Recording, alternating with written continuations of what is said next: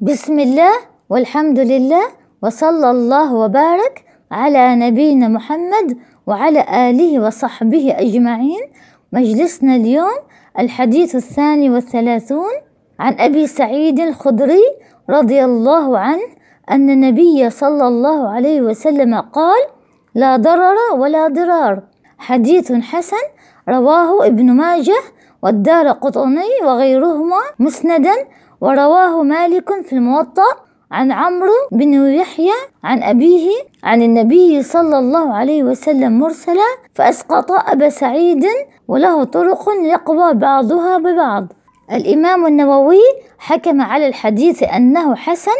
معنى الحديث حسن الحديث الذي يروى بأكثر من طريق بأسانيد ضعيفة لكن طرقه تقوي بعضها بعضا فوصل إلى مرحلة الحسن. هذا الحديث من القواعد الفقهية الخمسة الكبرى عند الفقهاء في الشريعة الإسلامية.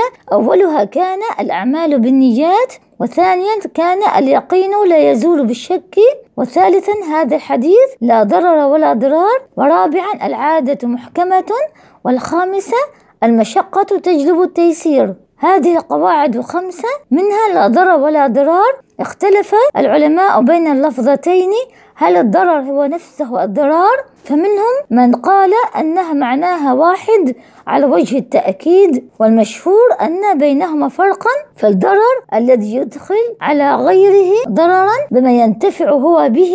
أما الضرار أن يضر بمن قد أضر به على وجه غير جائز إما لكونه تعدى حدود الله أو كونه ظلم غيره فهذا غير مراد قطعا وإنما المراد إلحاق الضرر بغير حق. ومما يدخل في عموم قوله صلى الله عليه وسلم لا ضرر أن الله لم يكلف عباده فعل ما يضرهم البتة فإن ما يأمرهم به هو عين صلاح دينهم ودنياهم وما نهاهم عنه هو عين فساد دينهم ودنياهم لكنه لم يأمر عباده بشيء هو ضار لهم في أبدانهم أيضا. ولهذا أسقط الطهارة بالماء عن المريض وأسقط الصيام على المريض والمسافر كما في الصحيحين عن أنس أن النبي صلى الله عليه وسلم رأى رجلا يمشي قيل إنه نذر أن يحج ماشيا فقال إن الله لغني عن مشيه فليركب. وفي رواية إن الله لغني عن تعذيب هذا نفسه. فمعنى لا ضرر إما أن تكون خبرا فيه النهي أو أمر أن لا تضر أبدا نفسك. وبعضهم قال الضرر هو الذي يحصل بدون قصد أي إلحاق ضرر بالآخرين من دون قصد. أما إذا كان قاصدا في ذلك فيسمى ضرارا فوائد الحديث حرص الإسلام على دفع الضرر والإضرار بالغير فجاء بهذا الأصل العظيم وأنه من ثبت الضرر وجب رفعه عنه ومعاقبة الفاعل القاصد.